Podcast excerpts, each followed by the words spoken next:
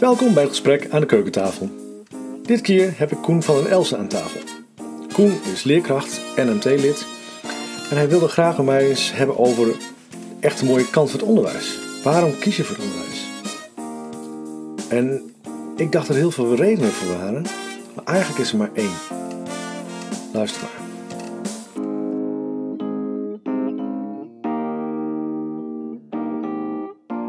Hey, eh, goedemorgen Koen. Goedemorgen. Hey, ehm, leuk dat je er bent. Aan, het, eh, aan de keukentafel, virtuele keukentafel. Heb je al koffie bij of zo? Nou, ik, ik moet dan wel gelijk iets bekennen. Koffie, thee zijn niet mijn favoriete drankjes, maar ik Ai. uh, ben voorzien. Oké, heel goed. nou, ik ik eh, leef op water hoor, dus ehm, ik vind eh, thee al helemaal niks. Maar koffie is wel iets wat ik nodig heb. Ja. hey, ehm, ik, had, ik had gisteren even een oproep gedaan voor de podcast. En eh, jij zei, nou, dat lijkt me wel wat. Eh, maar dan ben ik altijd benieuwd van, wat, wat, waarom? ja, ja, nou, ik, ehm, ik, ik vind het mooi als het onderwijs in Nederland eh, wat meer aandacht gaat krijgen, vooral op, eh, op meer positieve zin. Als je natuurlijk eh, naar de afgelopen maanden, jaar kijkt, dan komt het vaak negatief in het nieuws. Veel leerkrachten die aan het demonstreren zijn over werkdruk. Ehm, terwijl ik het mooi vind om ook de mooie aspecten toe te kunnen lichten.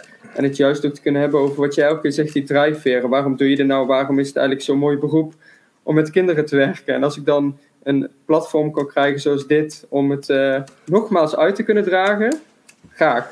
Ah, kijk, gaaf. Ja, je hebt wel gelijk, want het is natuurlijk een, hangt voor mij echt een hele negatieve sfeer rond onderwijs. Toch? Ja, ja, dat gevoel heb ik dus ook. Ehm, het is ook wel eens als je dan zegt dat je het onderwijs werkt. Als ik dan eh, met mijn opa gesprekken had, zegt hij vroeger in dit dorp had je de onderwijzer en de arts en de priester. En tegenwoordig is het eh, bijna niet meer als je zegt het onderwijs werkt, dat er iemand denkt, wauw, dat is een gaaf beroep. Jij staat nog voor de klas? Ja, ik sta twee dagen voor de klas, sinds dit scho- komend schooljaar. Ja? En eh, drie dagen maak ik deel uit van het, eh, van het managementteam. Maar daarvoor heb ik vijf dagen zo goed als fulltime voor de klas gestaan, vijf jaar. En je blijft wel in het onderwijs? Ja, ik blijf zeker in het onderwijs. Ja, daar wil ik, eh, daar wil ik niet weg. Als ik dan die verhalen hoor van mensen die gemiddeld vijf jaar in het onderwijs blijven op dit moment, eh, dat gevoel heb ik nog lang niet. Ah, kijk, gaaf. Want ja, je bent wel een uitzondering natuurlijk als man. Ja, ja op mijn eh, vorige werk was ik op de conciërge na echt de enige man. En op dit werk samen met de conciërge en nog één andere leerkracht. Maar verder is het echt een, echt een uitzondering. En wat heel jammer is, ook wel logisch, is als je ziet dat er scholen zijn waar, eh, waar meer mannen werken, die trekken ook mannen aan. Dus op het moment dat er maar één man is, dan komen er ook niet snel meer mannen bij. Nee, hoe was het met jouw opleiding? Hoe lang geleden ben je afgestudeerd? Ik ben eh, nu vijf jaar geleden afgestudeerd. Ja, precies. Want waren het, hoeveel mannen waren er toen op de opleiding? Ehm, ik heb de opleiding op een iets andere manier gedaan. Ik heb me via de LOE gedaan. Oké. Het heeft te maken dat ik toen werkte als onderwijsassistent. En het toen al gaaf vond om iets met kinderen te doen. Dat niet op wilde geven. Dus het een beetje deeltijd slash thuisstudie heb gedaan. Eh, maar toen in die groep zaten, moet ik even goed nadenken, twee mannen. Dus Ja. dat was eh, niet zo heel veel. Hey, zonde, hè? Ik, ik was gisteren op een school en een best grote school, maar daar liepen echt wel veel mannelijke leerkrachten rond. En misschien is ook wat je zegt, als je meer mannen hebt, dat het automatisch meer aantrekt. Maar ik vond ook wel opmerkelijk dat ehm, de, de vrouwelijke collega's het ook wel prettig vonden dat er toch wel meer mannen waren. Ja. ja. Nou, dat, is, dat zie je in Eindhoven ook. Er zijn of scholen met bijna geen mannen, of het zijn scholen waar bijna de helft mannen is, inderdaad. En eh, al mijn vrouwelijke collega's zeggen ook, zodra de vacatures openstaan, trek alsjeblieft mannen aan. Omdat iedereen juist ook ziet hoe goed het is voor de kinderen om een beetje een afwisseling te hebben tussen ehm, vrouwelijke collega's en mannelijke collega's. Het zet ook weer aan tot ander soort van denken. Dus het is eh, zeker waardevol. Ja, nou, dat ben ik helemaal met je eens. Het is ook wel een rolmodel wat je natuurlijk eh, eigenlijk hebt, zowel als vrouwelijke collega als mannelijke collega. Ja. hey, maar Nou, ook dat. En eh, het voordeel wat ik dan wel heb, is dat als, ik, eh, als, de, als de leerlingen voor het eerst een jaar een meester hebben, dan kan je niet zoveel fout doen, hè? Dan is het al gelijk, jee, we hebben een meester. Ja, maar dat duurt toch pas een, mm, drie dagen of zo, dan is dat weer voorbij, of niet? ja, ja. Ja, nee, flauw. Hey, maar dan ben ik wel benieuwd, hè? want ik ben het onderwijs uitgestapt. Althans, ik ben aan de zijlijn gestaan, want ehm, ik, Ja. vond, ik vond niet zozeer dat ik er baalde van het onderwijs hoor. Maar als ik nu vergelijk wel met de, de druk die jullie hebben qua administratie en ja, best wel dingen die moeten, de verplichte nummers. Toen ik twintig jaar Ja. geleden voor de klas stond, was het een stuk minder. Maar ehm, wat, wat ik, bij mij is eigenlijk het onderwijs altijd een rode draad gebleven. Ik ben eigenlijk nooit um, ervan losgekomen. Altijd wel met, met eh, de, de, de mensen rond onderwijs bezig geweest. Maar wat drijft jou nou om het eh, onderwijs echt in te stappen? Wat is jouw drijfveer? Nou, wat mij echt drijft is, uh, is als, ik, als ik elke dag weer kijk naar wat je voor kinderen kan betekenen. En als je dan ziet, um, ja, even een stukje context. Ik werk op een school. Mhm. Hiervoor werkte ik op SBO. En nu werk ik op een school met een uh, mix met kinderen die wel uit wat kansarmere wijken komen. Maar ook kinderen die juist weer uit tegenovergestelde wijken komen. En dat is wel de doelgroep die mij heel erg trekt. Dat als je kijkt wat je voor die kinderen kunt betekenen, dat die met regelmaat zeggen: Oh, meester, je hebt zoiets moois voor mij kunnen betekenen. Of als ik dan zie dat een leerling uit een bepaalde thuissituatie komt, dat je toch die paar uur per dag die fijne, um, die fijne sfeer voor een kind kan betekenen. En de momenten in een jaar dat ik echt oprecht kippenvel heb van dingen die leerlingen zeggen, dat je van een, een bepaalde groep leerlingen één groep kunt gaan maken, dat je ook een stukje toch wel um, zorg over die kinderen kunt hebben. En waar ik echt het allermooiste vind om te kunnen doen, is echt het kindachtige gedrag te kunnen zien. Dus echt kunnen kijken, wat voor kind heb ik hier voor me? En samen met hem aan bepaalde doelen gaan werken. En dan ook zien dat het kind daadwerkelijk groeit um, van de investeringen die ik erin doe.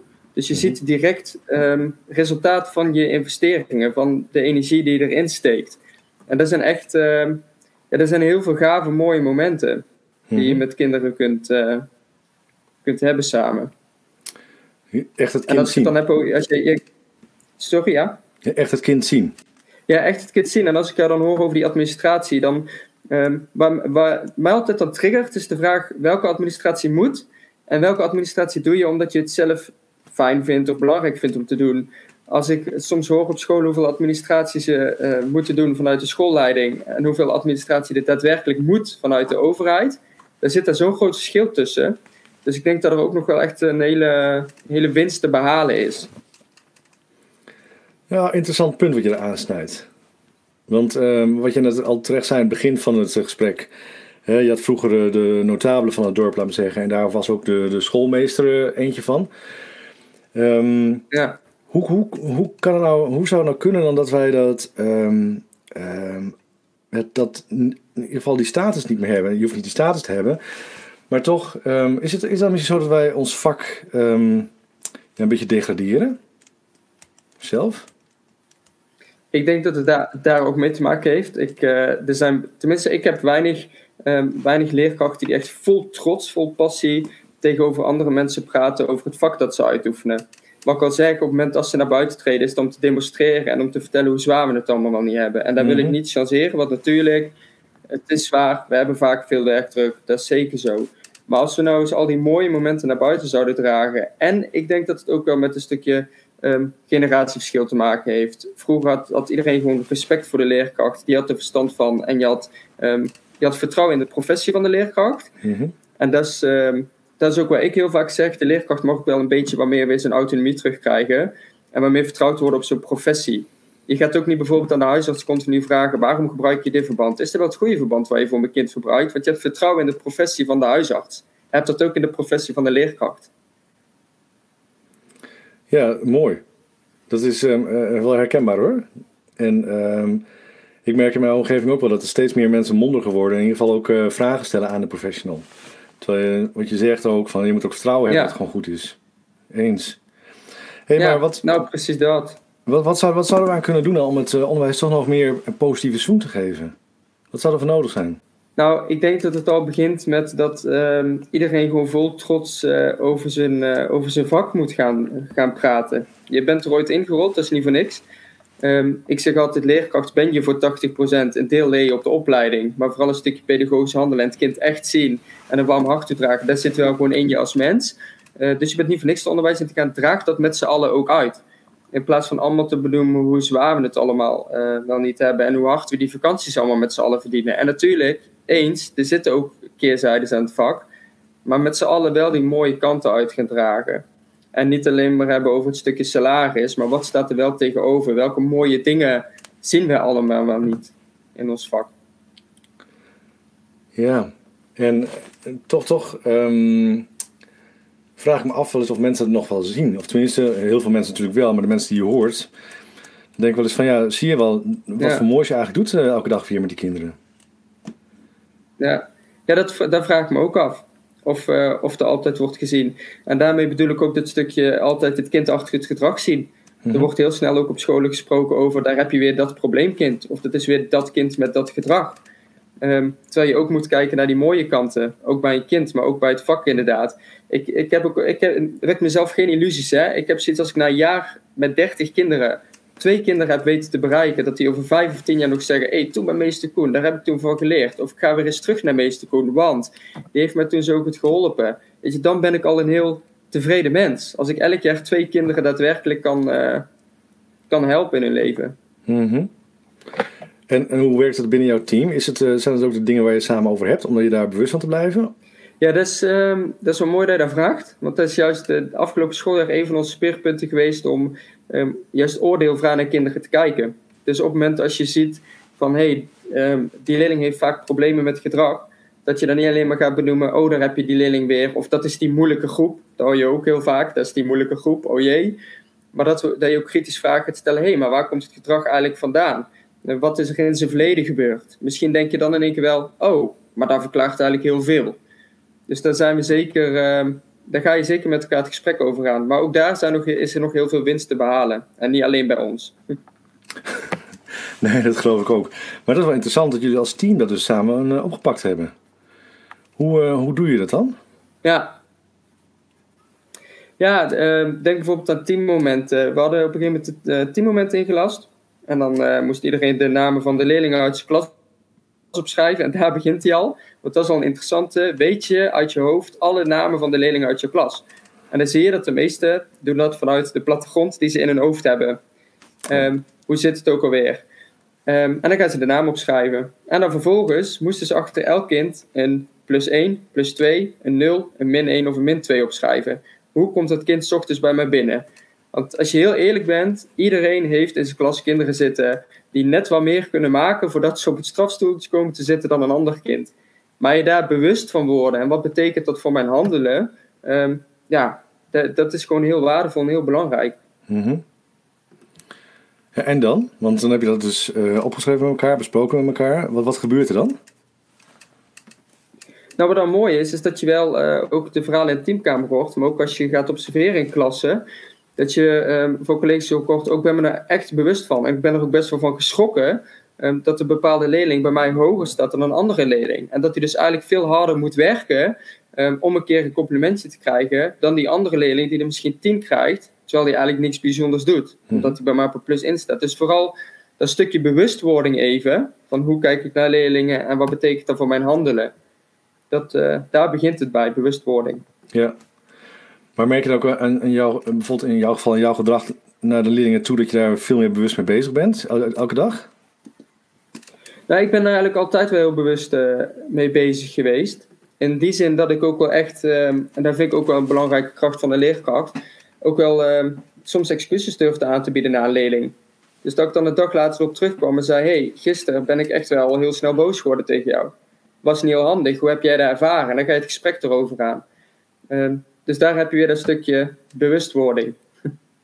Mm ja, precies. En, en daarbij dat je ook laat zien dat jij niet uh, onfeilbaar bent. Nou, ook dat. En ik denk dat dat ook een heel belangrijk is um, om naar die kinderen uit te stralen. Kinderen komen vaak ook met verhalen van thuis uh, natuurlijk naar school toe.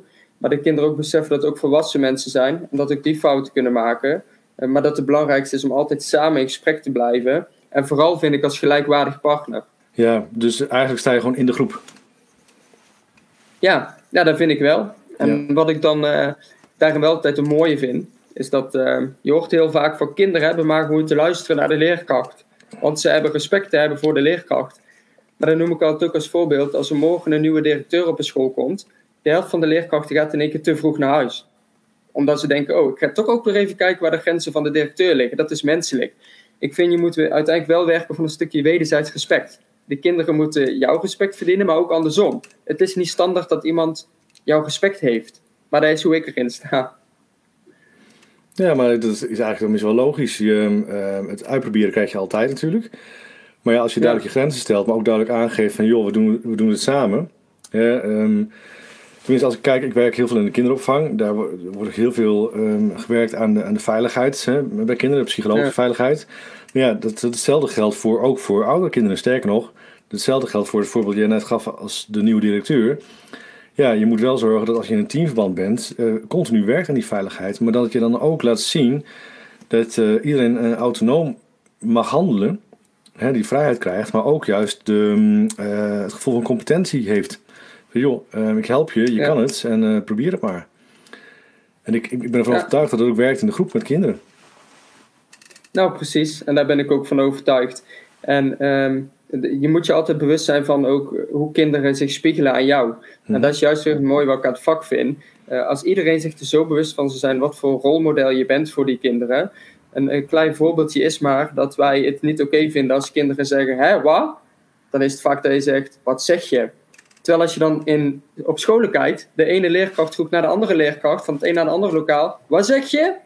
Dat is ook een beetje volwassen eigen. Hè? Maar dan verwachten we van de kinderen iets heel anders. Dus juist zo mooi om te zien hoe kinderen zich spiegelen aan jou en wat ze kunnen oppakken voor jou en hoeveel invloed je eigenlijk hebt op zo'n kind. Mm Dat is echt uh, ja, heel gaaf om te zien altijd.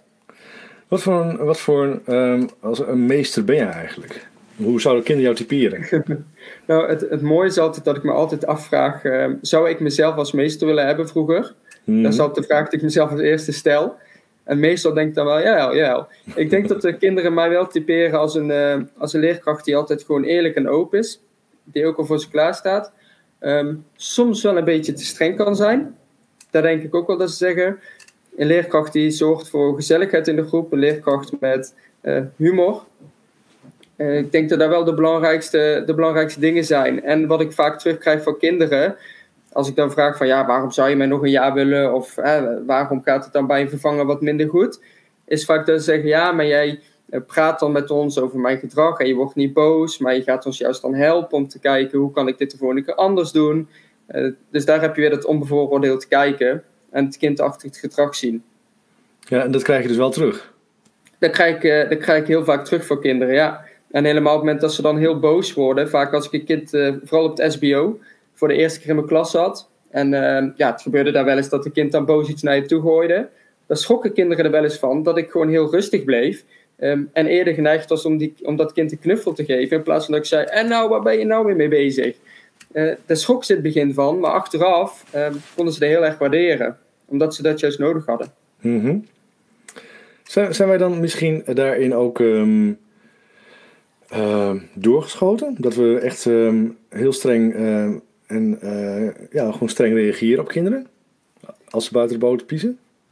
Um, ik, ik denk het wel. En wat mijn gevoel soms ook is, is dat uh, mensen soms denken: maar wat verwachten mensen van mij dat ik niet als reactie geef?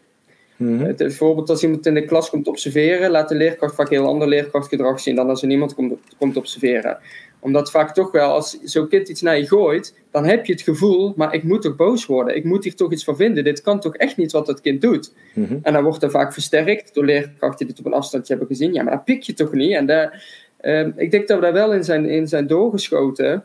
Uh, ja, nogmaals van dat stukje die houding van ik ben de leerkracht, ik ben de volwassene, dus jij moet respect voor mij hebben. Mm-hmm. Maar kijk even gewoon naar iedere leerling individueel en wat de leerling nodig heeft. Ja, ja, inderdaad.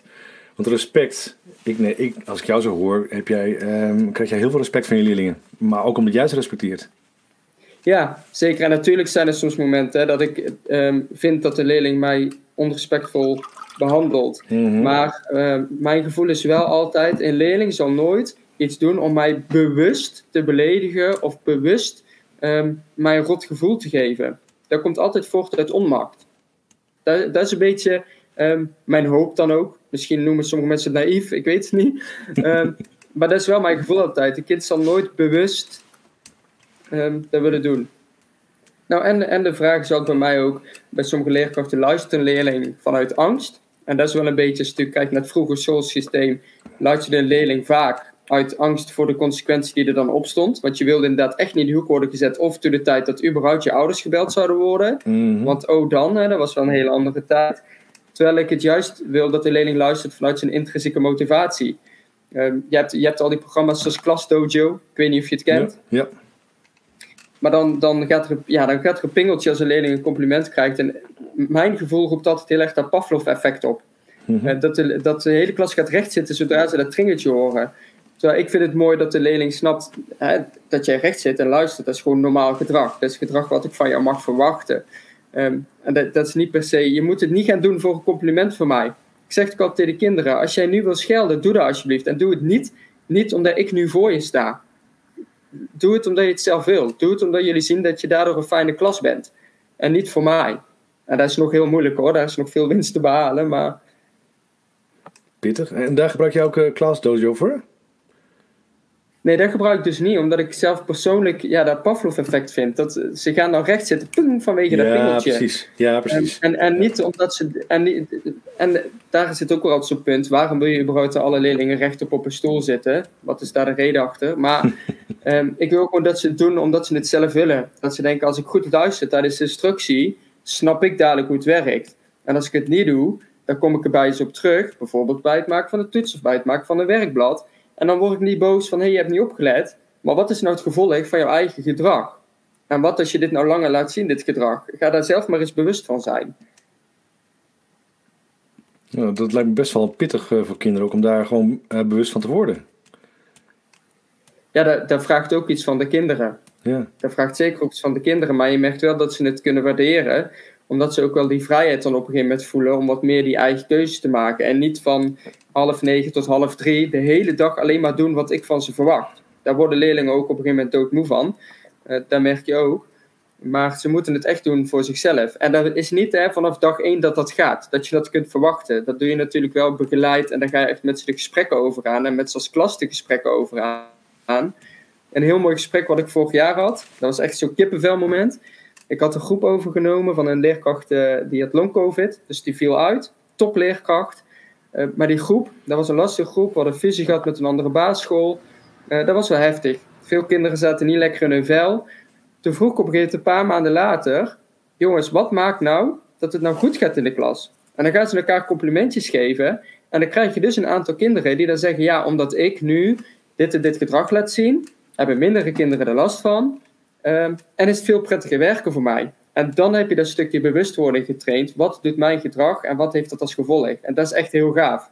Ja, juist die bewustwording van de kinderen zelf. Ja. Ja. Ja.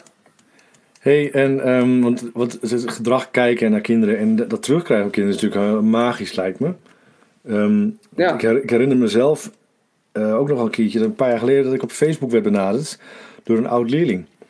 En dat, wel, dat vond ik wel een heel bijzonder moment. Dat hij, want ja, weet je, dat is net zoals wij onze favoriete leerkrachten van vroeger wel, of leraar of meesters van uh, vroeger herinneren.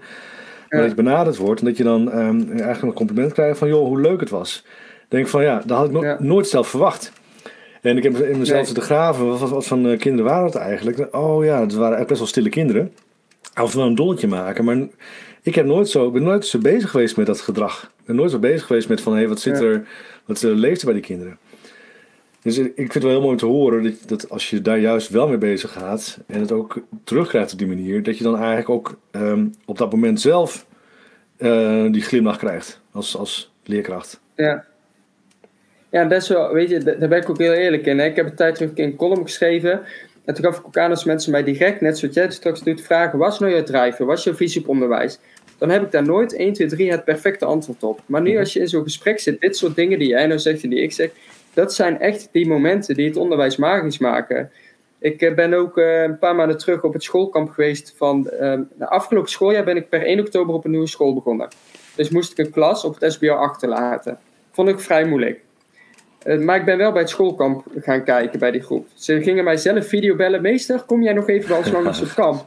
Nou, dan heb je zo'n grote glimlach op gezet. En ik kwam daar en ik kreeg van kinderen waarvan ik dacht van zou ik daar iets voor hebben kunnen betekenen? Nee, dat is gewoon een illusie. Dat ik in die korte tijd. En ik kreeg je knuffels en die zeiden: Ja, meester, doordat jij toen dit hebt gedaan. En dat we toen dit gesprek hebben gevoerd. En dat je altijd rondjes met mij ging wandelen. Uh, gaat het nu zoveel beter met mij? En kan ik naar die middelbare school? En dat zijn die momenten. Uh, daar doe je het voor. Ja. Waarin jij als leerkracht echt een verschil maakt. Ja, ja, en dat is wat ik aan, een beetje aan het begin zei. Uh, ik denk, nogmaals, leerkracht zit voor een groot deel in je. Ehm, dus natuurlijk kunnen, uh, kunnen we heel veel mooie dingen uitdragen. In de hoop dat mensen die een beetje twijfelen, dat die denken: ik ga dit doen. Ehm, maar je moet geen leerkracht worden omdat je denkt: oh ja, dat lijkt me misschien wel. Of die verhalen, je, je, moet het wel echt voelen. En dat is misschien ook weer geromantiseerd. Zo, zo klinkt het misschien. maar dat is, wel hoe het bij mij, dat is wel wat mijn gevoel bij het vak is. Mm Ja, nou, maar ik denk ook dat je bewust een keus maakt om voor de klas te gaan staan, omdat je wel iets hebt met kinderen. Ja, Tenminste, dat neem ik aan hoor, want het is toch wel eigenlijk een bijzonder beroep. En um, wat je zegt, een heel, heel verantwoordelijk beroep, een heel mooi beroep. Maar uh, ergens bekruipt me soms wel eens het gevoel dat, dat sommige van de, van de leerkrachten echt dat vuur, die passie kwijt zijn geraakt. Ja, ja en ik, ik denk dat hem daar ook wel, um, maar dat zijn aannames hè. Mm Ik denk dat hem daar ook wel zit in um, een stukje die werkdruk, een stukje steeds meer moeten qua administratie, inderdaad wat je zei steeds minder echt die tijd hebben uh, voor, het kind, uh, voor het kind zelf. Maar daarin wil ik, zou ik ook een tip willen geven aan heel onderwijsgevend Nederland. Heb daarin ook eens een keer het lef om gewoon nee te durven zeggen. Om tegen je schooldirecteur of als directeur tegen je bestuur te durven zeggen: um, Dit gaan wij nu niet doen. Wij, hebben nu, wij moeten goed onderwijs leveren. Wat is taak 1 van het onderwijs? Goed onderwijs leveren. En als het betekent dat ik door een uh, groepsplan, wat per se morgen af moet zijn, als ik dat ga maken, geen tijd heb om een enorm belangrijk gesprek met de leerling te voeren, zodat hij goed in zijn vel zit, eh, dan is dat groepsplan niet op tijd af. En dan verkoop ik maar een nee. Dus eh, ook daarin, ja, durf soms ook gewoon op te staan voor je idealen en waarom je het onderwijs in bent gegaan. ja. Ja, ik, ik denk wel dat dat een punt is hoor. Want um, het, het, is gewoon zo, je krijgt steeds minder tijd voor die kinderen.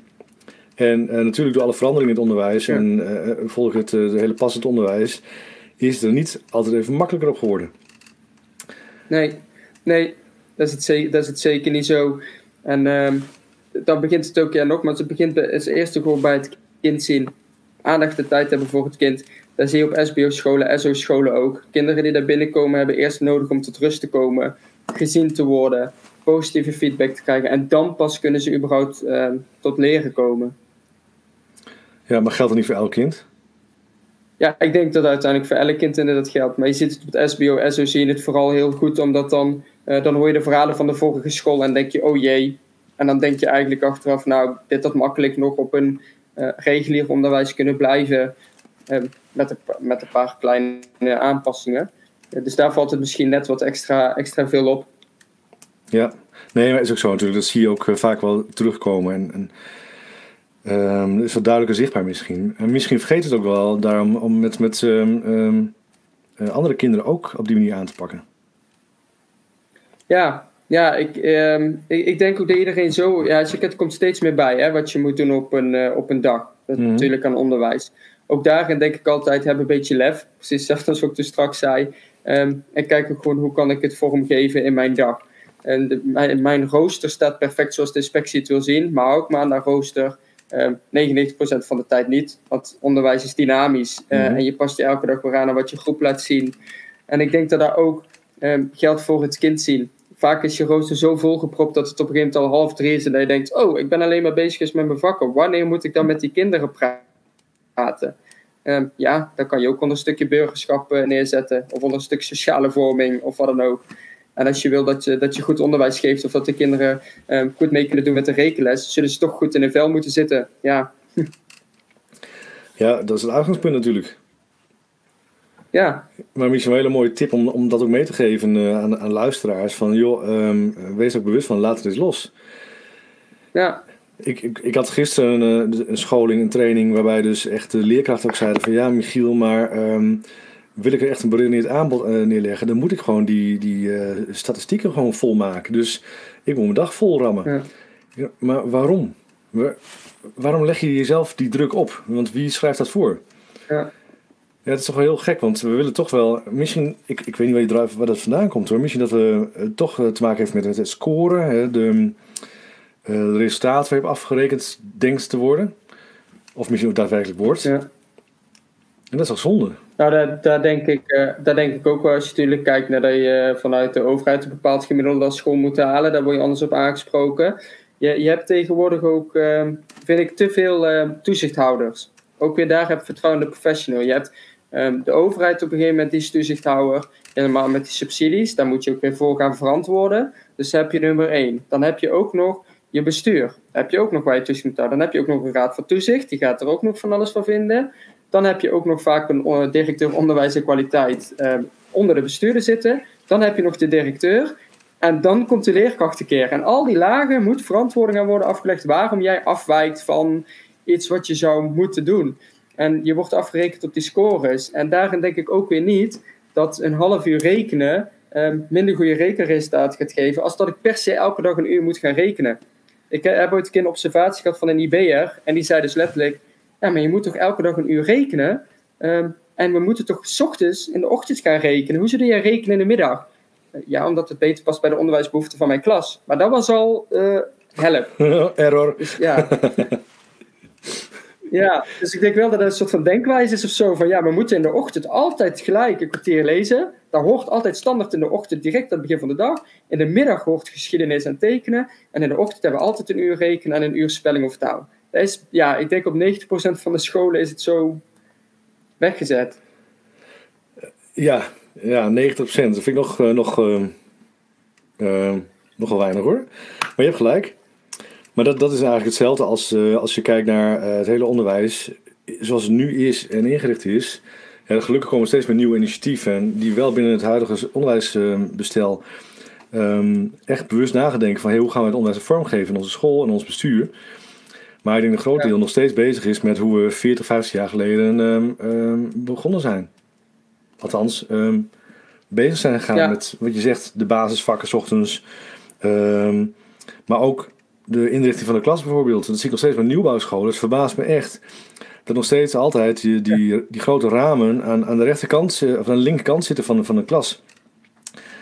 En um, terwijl dat ja. ooit natuurlijk gedaan is vanwege het schrijven in je schrift met je pen, zodat je geen schaduw had van, van de rechterkant. Ik ja, er wordt, het is wel best bijzonder dat ze blijven hangen daarin. Terwijl je zelf heel veel mooie dingen kan ja. bedenken. Ja, dat is ook een stukje lef, hè? Want ja, en dan is het. Uh, dan, dan is het het stukje. Uh, ja, dat, dat, dat triggert me altijd, het stukje evidence-based onderwijs. Dat triggert me altijd. Want ook dit stukje, daar is dan altijd gebleken dat het goede resultaten oplevert. Dus waarom zullen we ervan afwijken? Mm -hmm. Waarom zullen we afwijken van iets wat bewezen um, goed is? Kijk ook uh, wat er in je eigen context past. En wat ik wel mooi, een mooie beweging vind om te zien, is als je nu de jongere directeur op scholen ziet komen die um, andere opleiding hebben gehad natuurlijk dan de directeuren van 30, 40 jaar geleden, dat die ook steeds vaker die nee durven te verkopen. Dat die ook tegen de bestuurder durven te zeggen, nee, maar wij gaan het nu zo doen, want dit is hoe het op mijn school het beste is. Daar weet ik vanuit kennis en vanuit ervaring.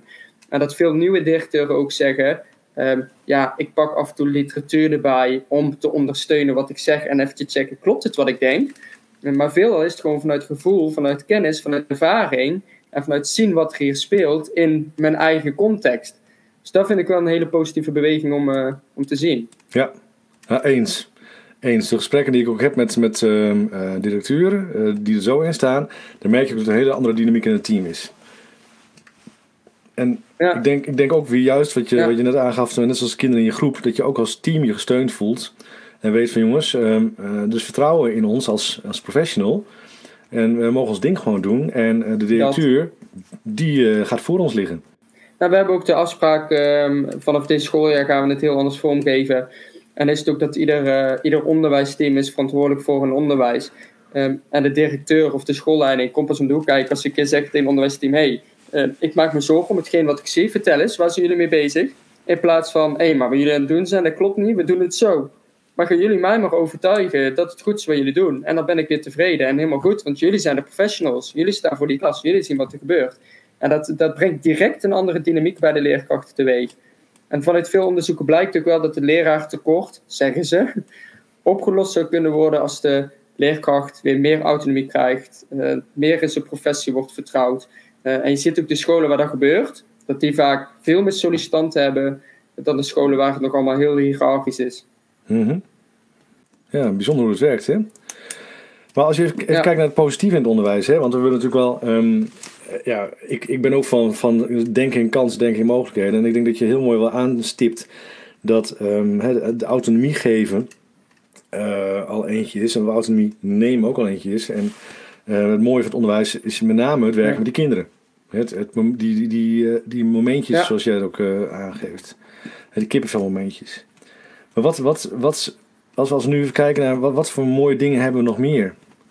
Um, ja, ik, ik denk ook dat je moet vergeten um, de hele leefwereld van de kinderen daaromheen. We zijn als school tegenwoordig niet meer alleen uh, die school. Je hebt tegenwoordig echt een wijkfunctie. Uh, dus je hebt ook juist te maken met de ouders van de kinderen, de zorg die eromheen zit. Um, de kinderen aansporen om uh, hun talenten te gaan ontdekken door middel van bijvoorbeeld naschoolsactiviteit of kinderen aanspoort tot iets de gesprekken die je met ouders voert om uh, te adviseren hoe ze uh, wellicht anders iets met hun kind kunnen doen. Het, het, het, is zoveel breder dan alleen dat klaslokaal. Je hebt zoveel invloed op uh, de hele leefomgeving van het kind en de hele omgeving om de school heen. en, en dat vind ik. dat vind ik ook heel gaaf altijd. Juist die moeilijke gesprekken met die ouders en met de, met de zorginstanties eromheen. Je hebt, je hebt zoveel invloed en zoveel ja, hebt zoveel verantwoordelijkheid over die kinderen. Dus, maar ik kan me ook voorstellen dat mensen daar juist tegenop zien. Dus dan zou je eigenlijk gewoon daar doorheen moeten kijken. Dat je eigenlijk niet tegenop ziet tegen een moeilijk gesprek of tegen de wijk ingaat of denkt van, och, dan moeten we. Maar dat je juist denkt van, ja, maar dit is in, in het belang van het kind. Nou, maar daar, is het wat ik zei. Uh, het moet wel in je zitten. Ja. Als je bij al dat soort dingen denkt, en dat kan hè, van ik moet er niet aan denken. Um, als jij hier nou zou zitten praten met, uh, met iemand, uh, een boer, bij wijze van. Ehm, mijn zus eh, eh, eh, heeft een boerderij. Nou, ik, ik, zou er doodongelukkig van worden. Hè? Mhm. En zij vertelt er vol passie ook over. Dus het moet wel in je zitten. Als je ongelukkig wordt van al deze dingen waar wij het nu over hebben, ja, dan is de conclusie: leerkracht is niet jouw beroep. Nee, kan ook. Dat kan, hè? Tuurlijk. Dat kan. Dus ik ben ook eruit gestapt. Omdat ja, zeker. toch, en ik vind het hartstikke leuk werken met kinderen. Want ik doe nog steeds. Ik geef heel veel training en um, dus sporttraining. Ik vind het heerlijk met kinderen te raffotten en af en toe in te vallen ergens. Maar uh, ik merk wel dat het niet, niet mijn, uh, mijn ding is. Uh, en dat is niet zozeer omdat ik niet, het werk met kinderen niet leuk vind. Maar omdat ik me... Ik ben eruit gestapt eigenlijk. Omdat ik me, me heel erg beperkt voelde door die vier muren van mijn lokaal. Ik wilde gewoon meer. Ik wilde gewoon eigenlijk... En wat jij ook hebt, een duidelijke visie heb je over het onderwijs. En dat kon ik voor mijn gevoel niet kwijt in mijn klas. Ja, dus dat kan natuurlijk ook. Nou, dat is wel uh, de reden voor mij geweest dat ik heb besloten om een stukje management ernaast te doen. Uh, als ik nou uh, kijk hoeveel tijd ik wel ehm, erbij kan pakken om bepaalde gesprekken te voeren met kinderen. Afgelopen jaar bleken dat kinderen in Snapchat onderling allemaal foto's van kinderen aan het delen waren van school. En daar kan je twee dingen op doen. Hè? Je hebt leerkrachten die worden gelijk heel fel en in het in je hoofd en belachelijk. Ouders die heel fel worden. En dan ga je in gesprek met die leerling. En dan vertel je de vraag je wat de beweegredenen zijn. En dan uh, kom je erachter, want dat moeten we ook nooit vergeten. Een leerling begeeft zich op een sociale ladder, op de schoolladder, op de thuisladder. Ze, hebben op zoveel, um, ze zitten op zoveel verschillende niveaus, moeten ze hun, uh, hun, hun, zichzelf bewijzen. Nou, dan hoor je dat het vaak te maken heeft met natuurlijk druk van vriendinnetjes. En als je dan vervolgens vertelt wat voor gevolg dat kan hebben, dat je dat doet, nou, er kan politie bij komen, het is strafbaar. Uh, en toen kwam die meid, kwam ook een week later naar me toe en die zei: Oh, zo bedankt dat je hebt gezegd. Ik heb alle foto's verwijderd. En bedankt dat je niet gelijk naar de politie bent gegaan. Want nu weet ik waarom het niet kan en ik zal het echt niet meer doen. Uh, die momenten zijn zo waardevol. En dan heb je dus over één leerlinggesprek waar je al zoveel impact mee hebt kunnen bereiken. Uh, maar dat is wel een van de redenen waar ik al zeg dat, dat ik deeltijd voor de klas sta, maar ook deeltijd erbuiten om dit soort mooie momenten nog meer te kunnen hebben. ja, kun je nagaan. Dat is eigenlijk wel heel, ook wel weer, um, nou ja, ook wel zorgelijk natuurlijk. Dat je, omdat je dat wil, dat je eigenlijk meer uit de klas moet.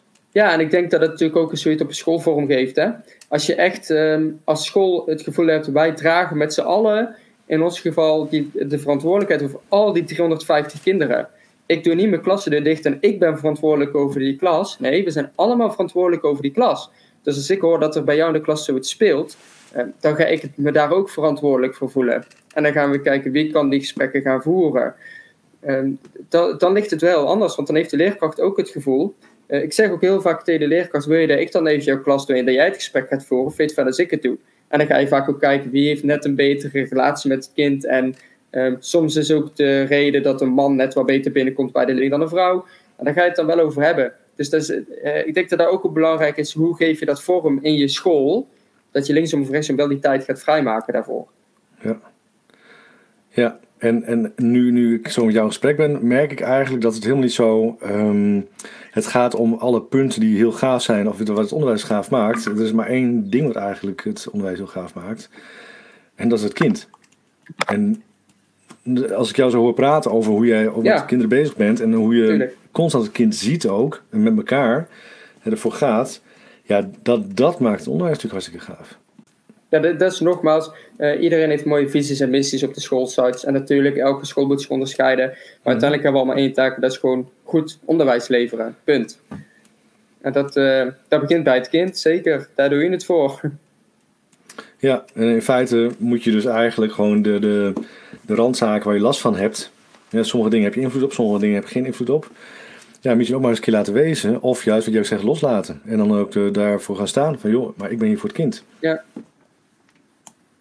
En ik denk juist ook, Ja, je en ook durf zegt. gewoon eh, inderdaad af en toe eens een keer nee te verkopen. Ja, Ja, en, en ehm, durf, ook als leerkracht te gaan staan en als eh, directeur voor de visie en missie van je school. Dit is waar wij voor staan. En dit is wat wij belangrijk vinden. En als ehm, we dat niet kunnen doen, omdat we in één keer iets moeten doen wat vanuit bovenaf is opgelegd, dan gaan we dat gewoon niet doen. Want dit is Hm. waar we als school voor staan. Dit is waar ouders ons ook op, aan mogen en kunnen spreken. Ja. Dus ehm, ik, ik denk dat dat een hele belangrijke is, wa- wat je al een paar keer hebt samengevat. Autonomie eh, zelf pakken, autonomie geven. En durf af en toe een keer nee te verkopen. Ga staan voor jouw kernwaarden en voor wat jij drijft. En ja, ga er echt voor staan. ja, mooi. Ik heb hem opgeschreven. Hey, ehm, dank. Ik Kijk. vond het eh, mooi, mooi te horen hoe, het, ehm, hoe, ja, hoe jij geïnspireerd bent. En ehm, die positieve blik op kinderen met name. Mooi te horen. Ja. Ja, en als laatste zou ik ook nog wel willen afsluiten met... ik ben zelf na de middelbare school, wist ik niet wat ik wilde doen. Ben ik een jaartje het leger in gegaan. Ik denk, stoere jongensdroom gaan we doen. Was het toch niet helemaal. Toen ben ik onderwijsassistent gaan doen, omdat ik het nog niet wist. En toen ben ik echt achter gekomen dat dit mijn passie is. Dus ook voor mensen die twijfelen of misschien het gevoel hebben... hé, hey, maar eh, dat is, is, toch niks voor mij... Ehm, ga eens een keer een dagje kijken of ga eens een keer een week op school meekijken. Elke school staat ervoor open. En misschien dat je in één keer denkt, hé hey, wauw, dit is toch zoveel mooier en gaver dan ik eh, van tevoren had kunnen verwachten. Want ik weet zeker, elke school staat daarvoor open. Nou, dat is, een, dat is een mooie oproep. Daar wil ik zeker mee eindigen. Want eh, ja, als je inderdaad twijfelt, ehm, probeer het gewoon een keertje. Ja. Ja, En ik denk, wat je zegt, als je dan, dan het gevoel hebt van... hé, hey, maar dit, dit is leuk, dit... Ja, dan, dan heb je... Ja, dan, dan moet je ervoor gaan. nou daar is het en dat doen wij bij de kinderen ook. Hè. Soms wakkeren wij ook een vuurtje bij de kinderen. Dat ze niet een, een nieuwe passie ontdekken door eh, dat je ze even de goede kant op hebt geduwd. En dat kan, eh, als je 10 bent, als je 20 bent, als je 65 bent ook nog. Één keer een nieuwe passie leert kennen en denkt, hé, hey, verrek. Dus eh, Ja. ja. Dankjewel. Ik, ehm, ja, Ja, ik ben eh, bedankt. geïnspireerd. En eh, ja, ik, ik, Ik vond het, ik vond het leuk om, er, om erover te kunnen kletsen. ja, geweldig. En nou ja, ik, ik wens jou een heel mooi nieuw uitdagend schooljaar. Dankjewel.